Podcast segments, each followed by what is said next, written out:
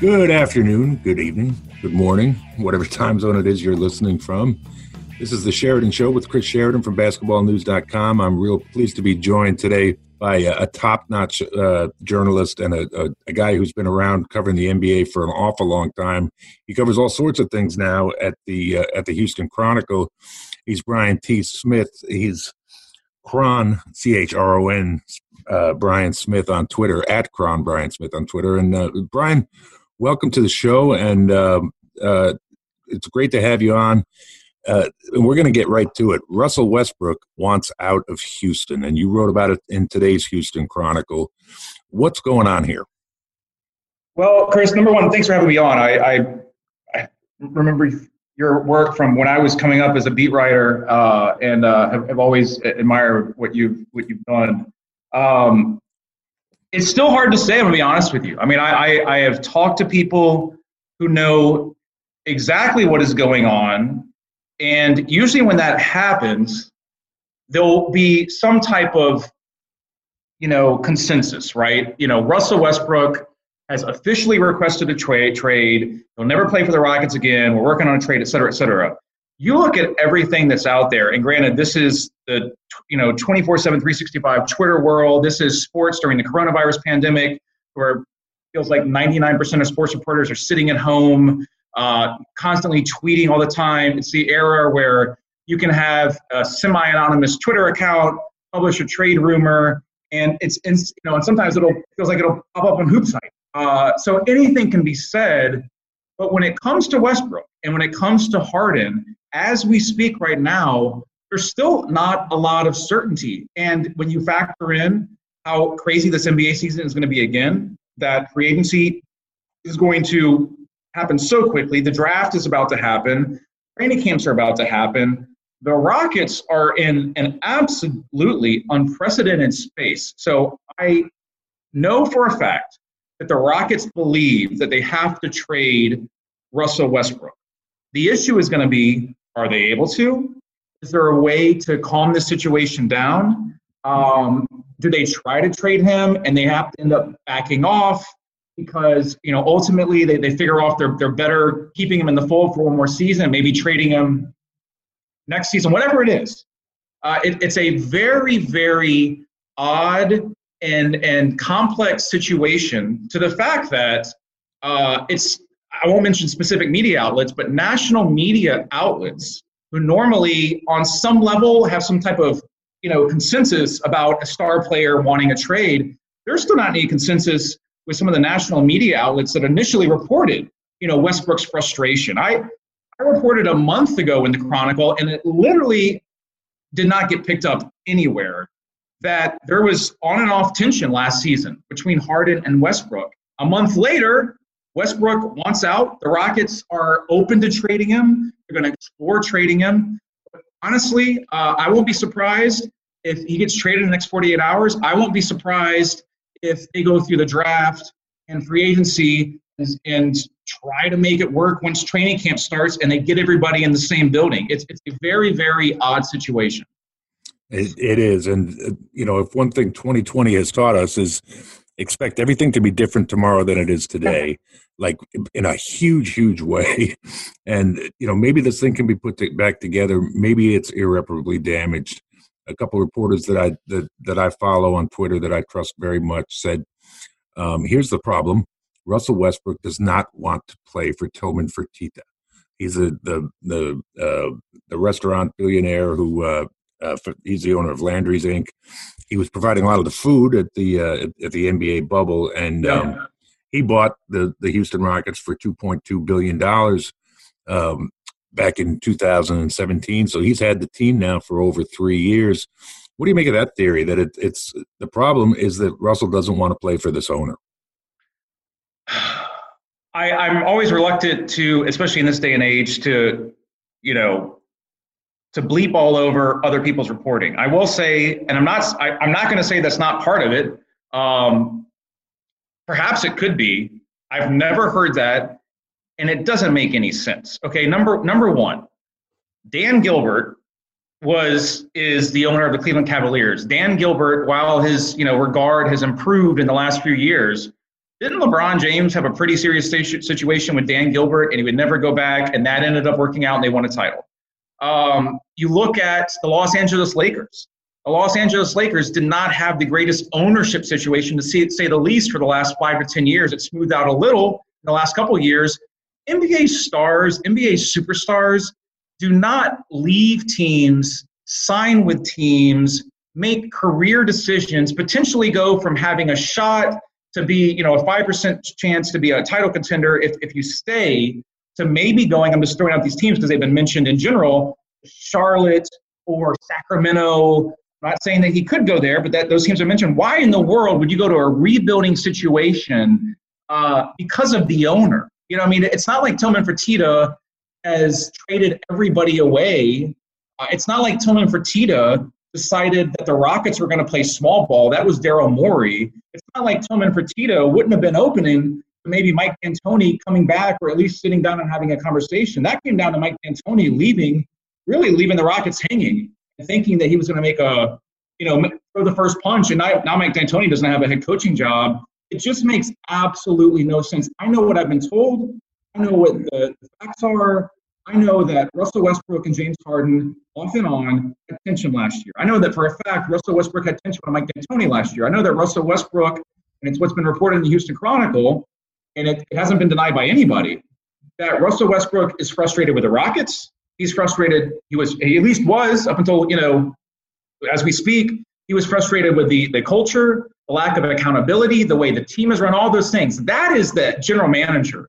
That is the head coach. That is not the owner. We're not talking about a Kings situation, an old Cleveland Brown situation. So that part to me, I, I have not heard that, and it doesn't make any sense if you're going to make a career altering altering decision at this point in your career. You're going to pick an owner over a team, over playing with James Harden, um, over trying to win a title. That that does not pass the smell test for me. Yeah, it's there's a lot of theories out there. Um, again, uh, we're joined today on the Sheridan Show by by uh, by Brian Smith from the Houston Chronicle. He's covered the Blazers, he's covered the Jazz, he's covered the Astros and the Texans in in Houston, and he's covers the Rockets as part of his job as a columnist, uh, working alongside one of the great ones, Jonathan Feigen. Yeah, Feigen's fantastic. Oh, Feigen's been around for 175 years with that. Well, team. don't tell him that, but yes, he has. I did tell him that. He didn't laugh. He's hiding. um, but uh, so the situation is is what it is, and if generally when you have a superstar who wants out, let's assume for a minute that okay, he wants out. Yeah. Uh, so you're you're Rafael Stone. You just took over from Daryl Morey as as general manager, um, and you don't have anybody on your team taller than six foot eight and you're also trying to trade a contract that is uh, very, very onerous. Russell is due to make uh, $41 million this upcoming season, 44.2 the year after, and $47 million the year after that. Um, when you're when, when, you're trying to look around the league and say, okay, what do I need uh, back for Russell Westbrook? You know, a guy who's a triple double machine and who's a former MVP. Um, what are you looking to get? Well, number one, Daryl Morey did fantastic things. So I'm not coming on here to bag on Daryl Morey, but Daryl Morey left the Rockets. Okay, he did not leave the Rockets to spend time with his family.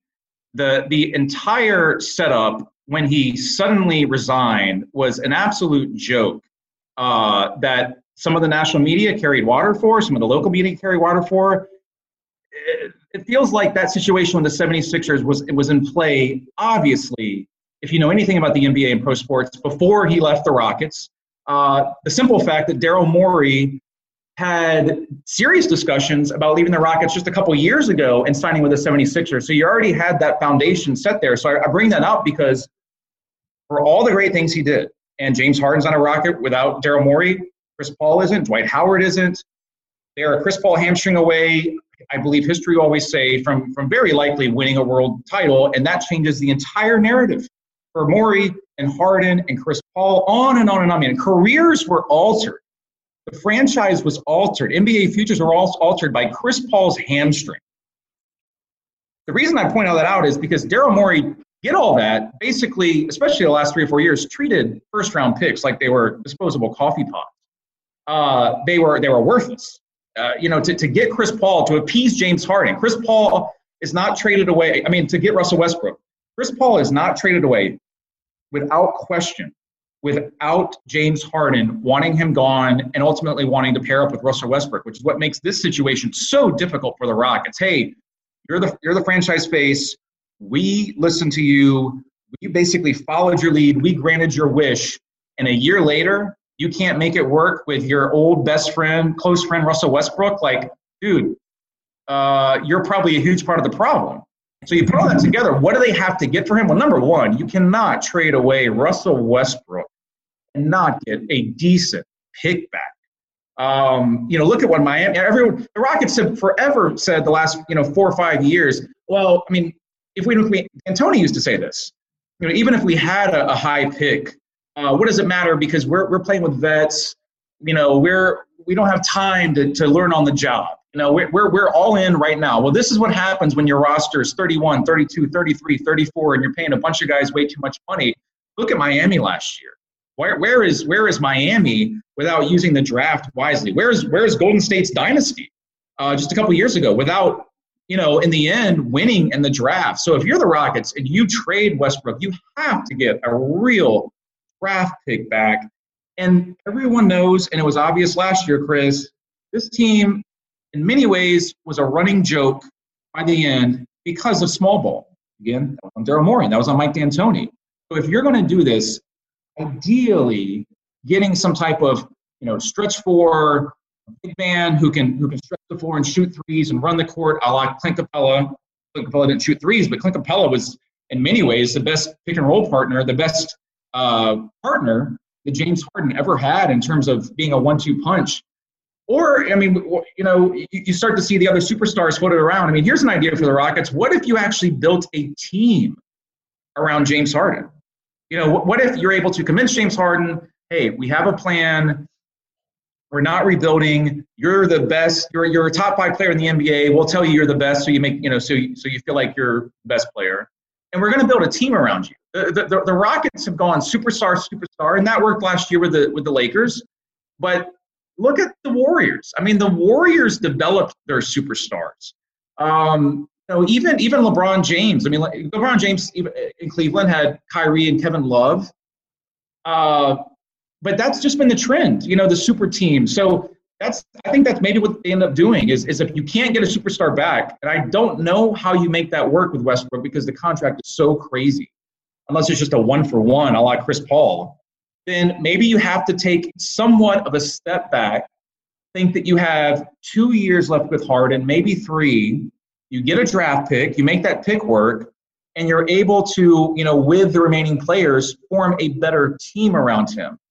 Maybe, maybe that's the option. But honestly, there are the reason you can you can you can throw out every parameter um, with Russell Westbrook is because there's no good option as we speak because that contract is so horrible.